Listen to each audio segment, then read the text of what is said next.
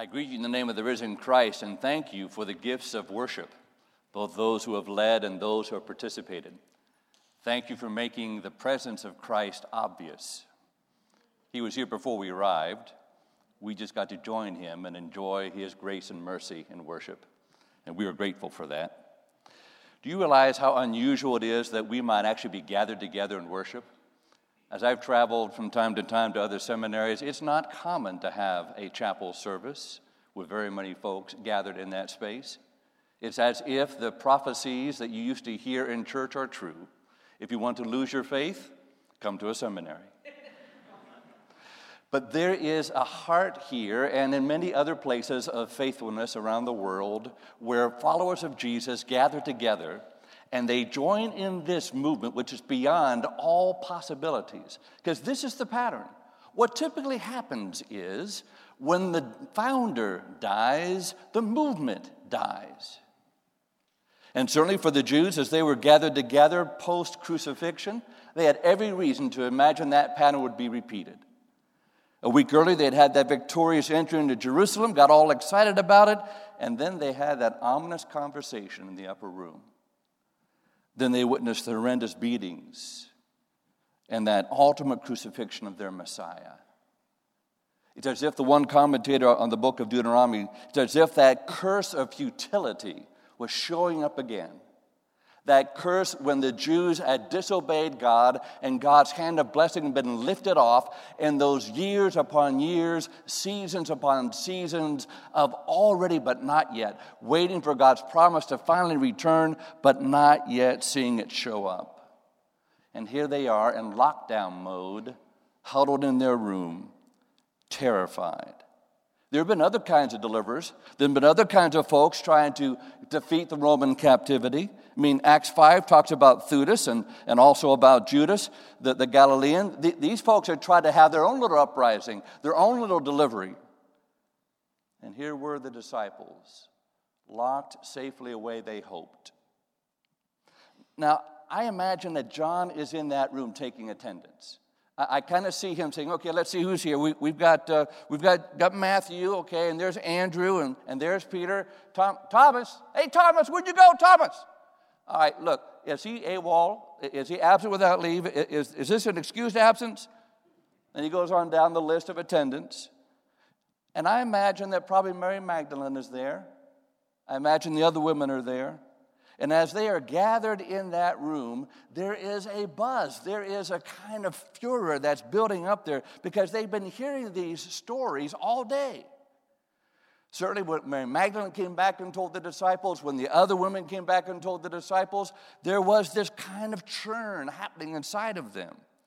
Certainly, when Peter came back and told the story, and now Cleopas and his buddy on the Emmaus Road, when they ran into Jesus, these testimonies keep coming back and they're now bottled up in this little room.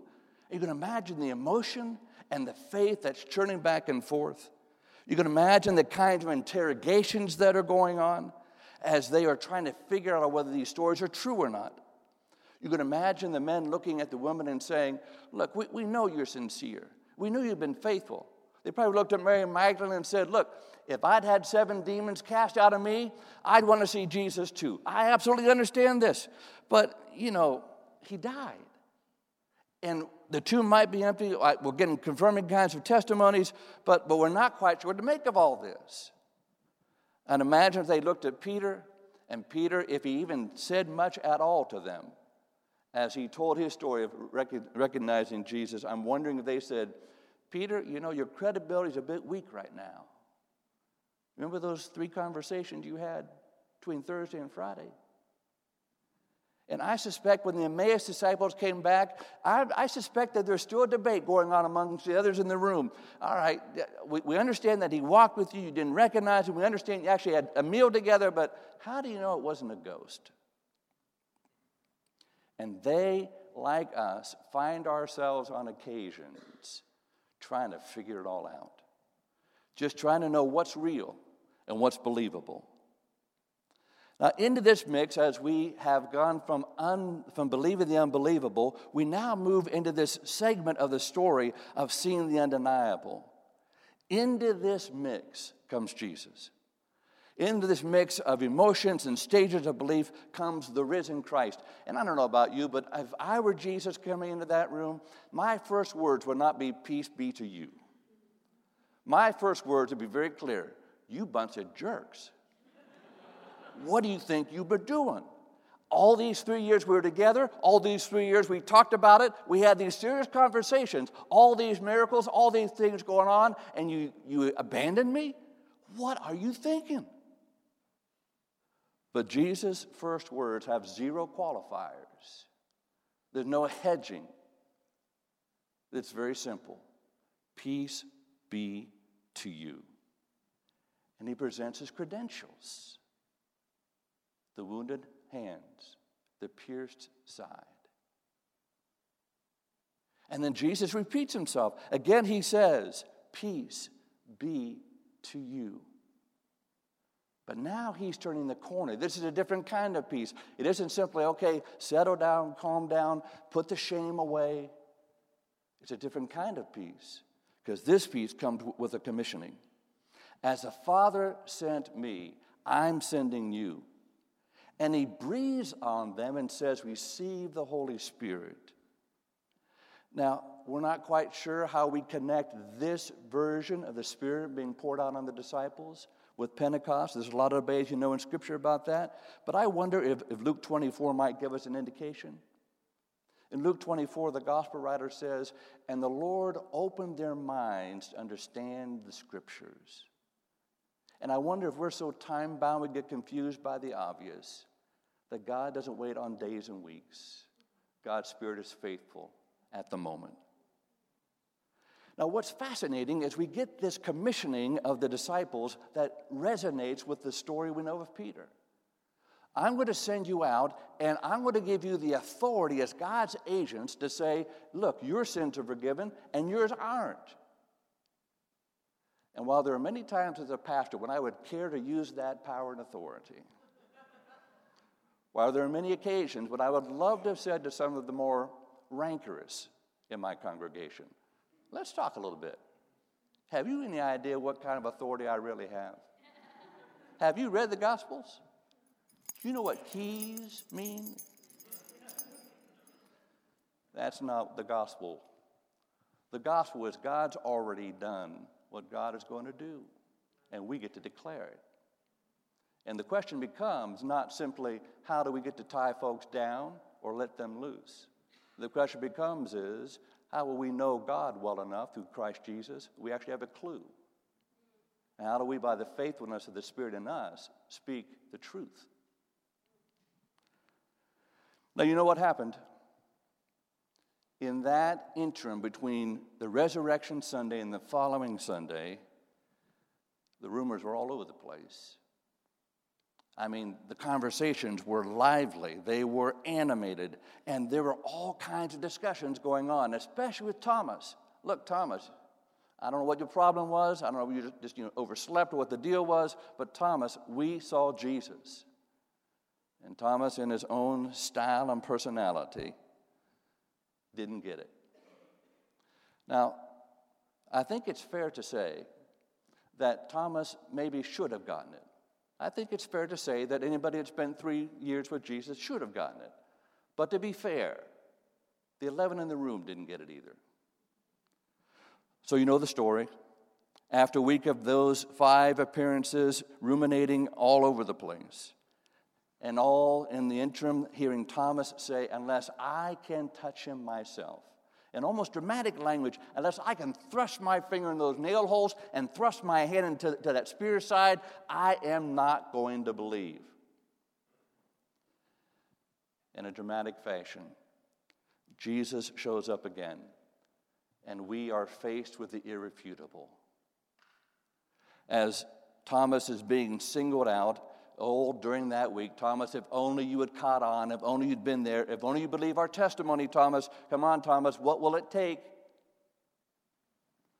Now, Jesus enters that locked room again. And I don't know about you, but I would be tempted if I were Thomas.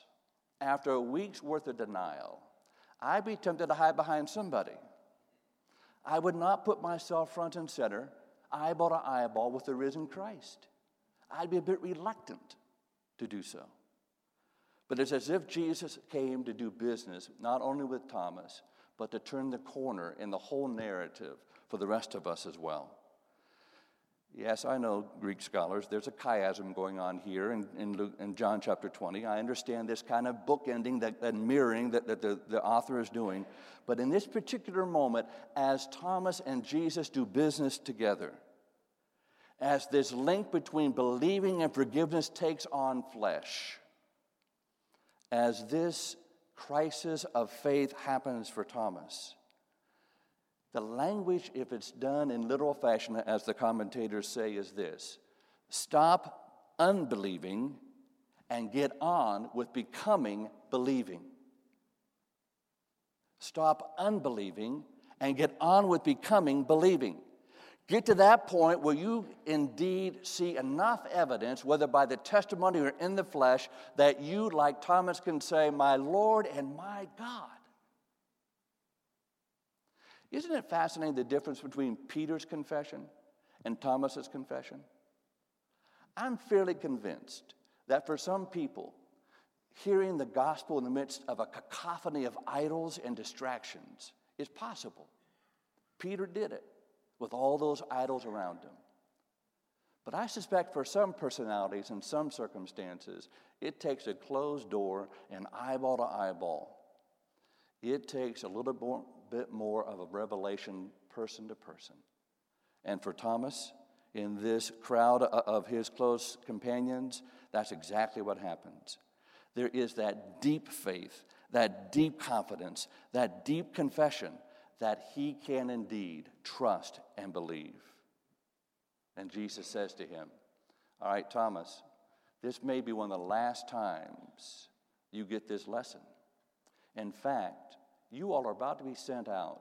And if your testimony isn't enough, especially the next generations following you, we're all in trouble. But the gift of the Holy Spirit then and at Pentecost made those testimonies believable. And the miracles and the power that God showed through those disciples, through that first generation, changed everything. Now, I was raised in a fairly normal kind of church, normal in the sense that I was raised in a very traditional kind of church, normal in the sense that we knew that you know miracles were supposed to happen somewhere back in the Old Testament and New Testament times, but we hadn't seen one lately.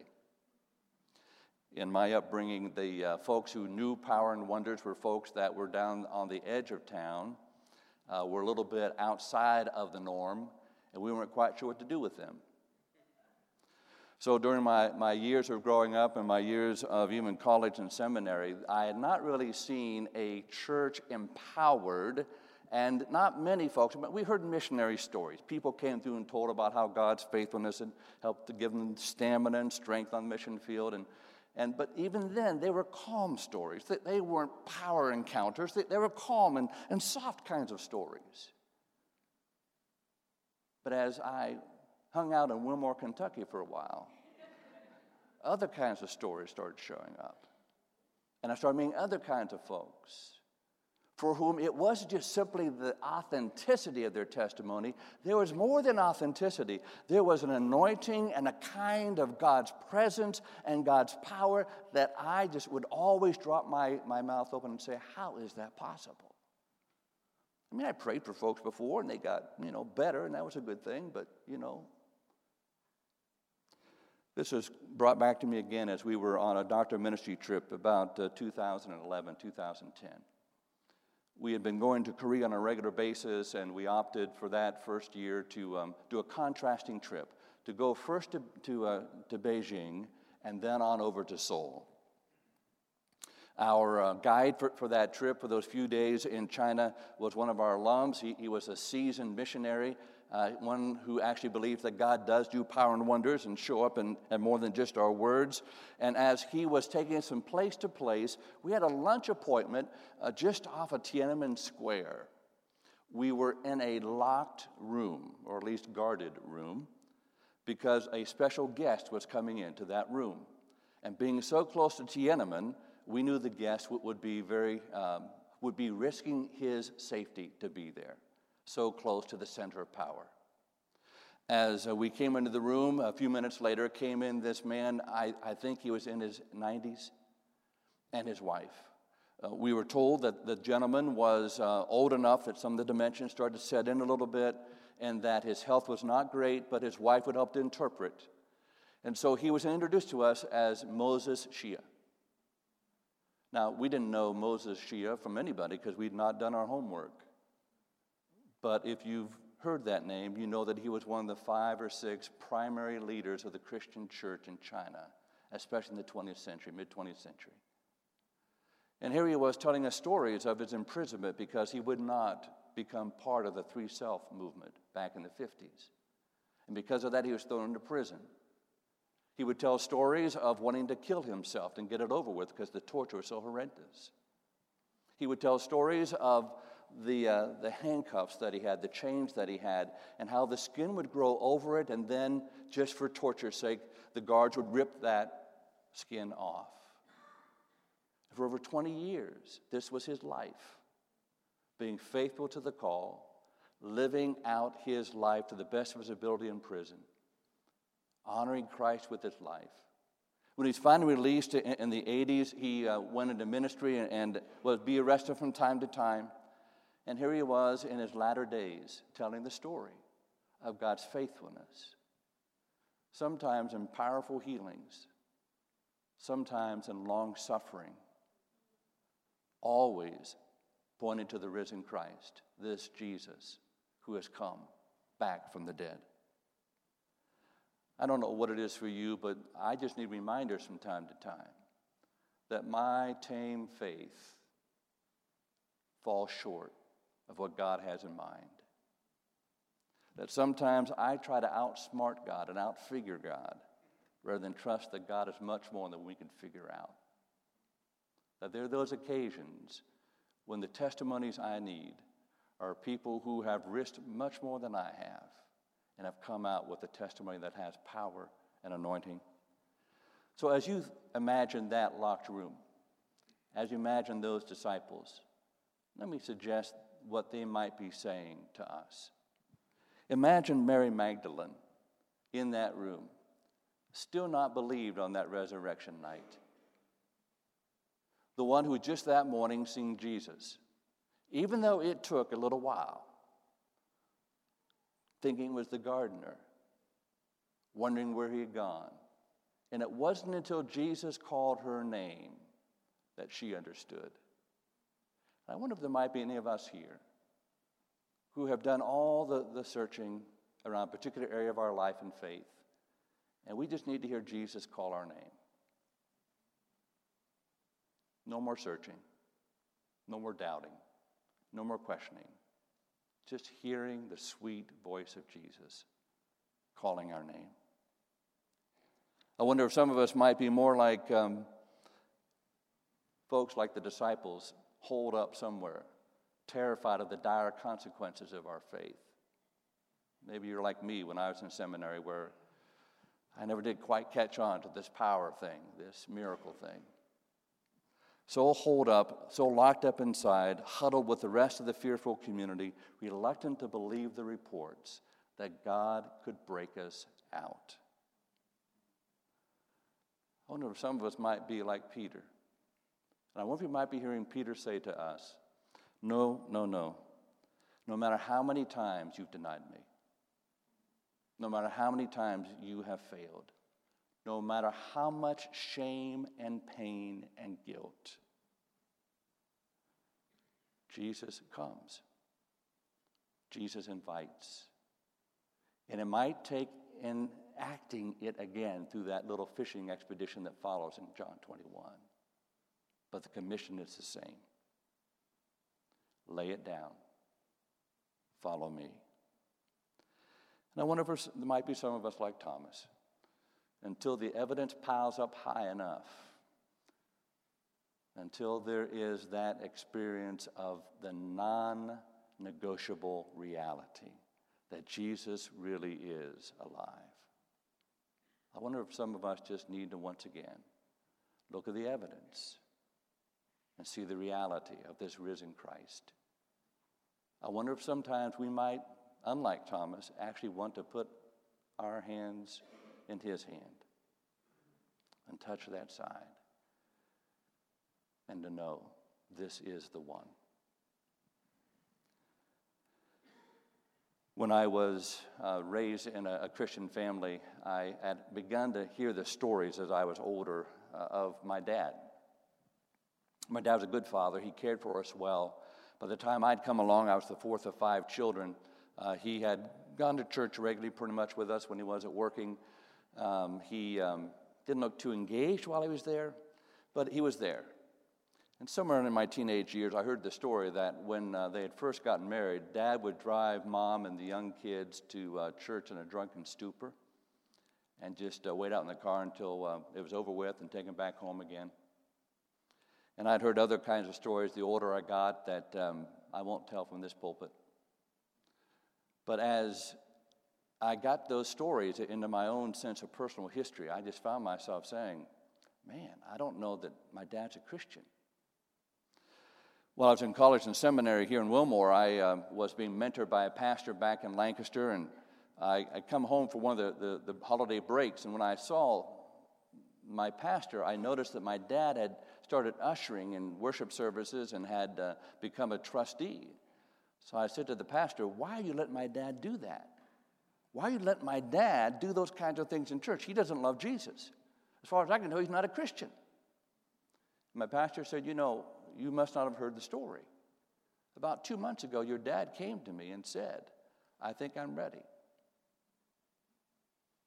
And from that moment on, my dad was different. There was something about him that was peaceful and engaged. He started acting differently, and his decisions changed, and his priorities shifted. And at 87, when he died, there was a sense of peace in him that said, you know, if my heart stops, my heart stops. I'm ready. This resurrection is not just for living, it's also for dying and everything in between. And we, like Thomas, can say, My Lord and my God. So, in these moments, as we close this time of worship, what's the next step for you? Whose voice is in your ears? And how does the Lord Christ, the risen one, want to become all the more real to you and to me on this day in this season of Easter? Let's pray together.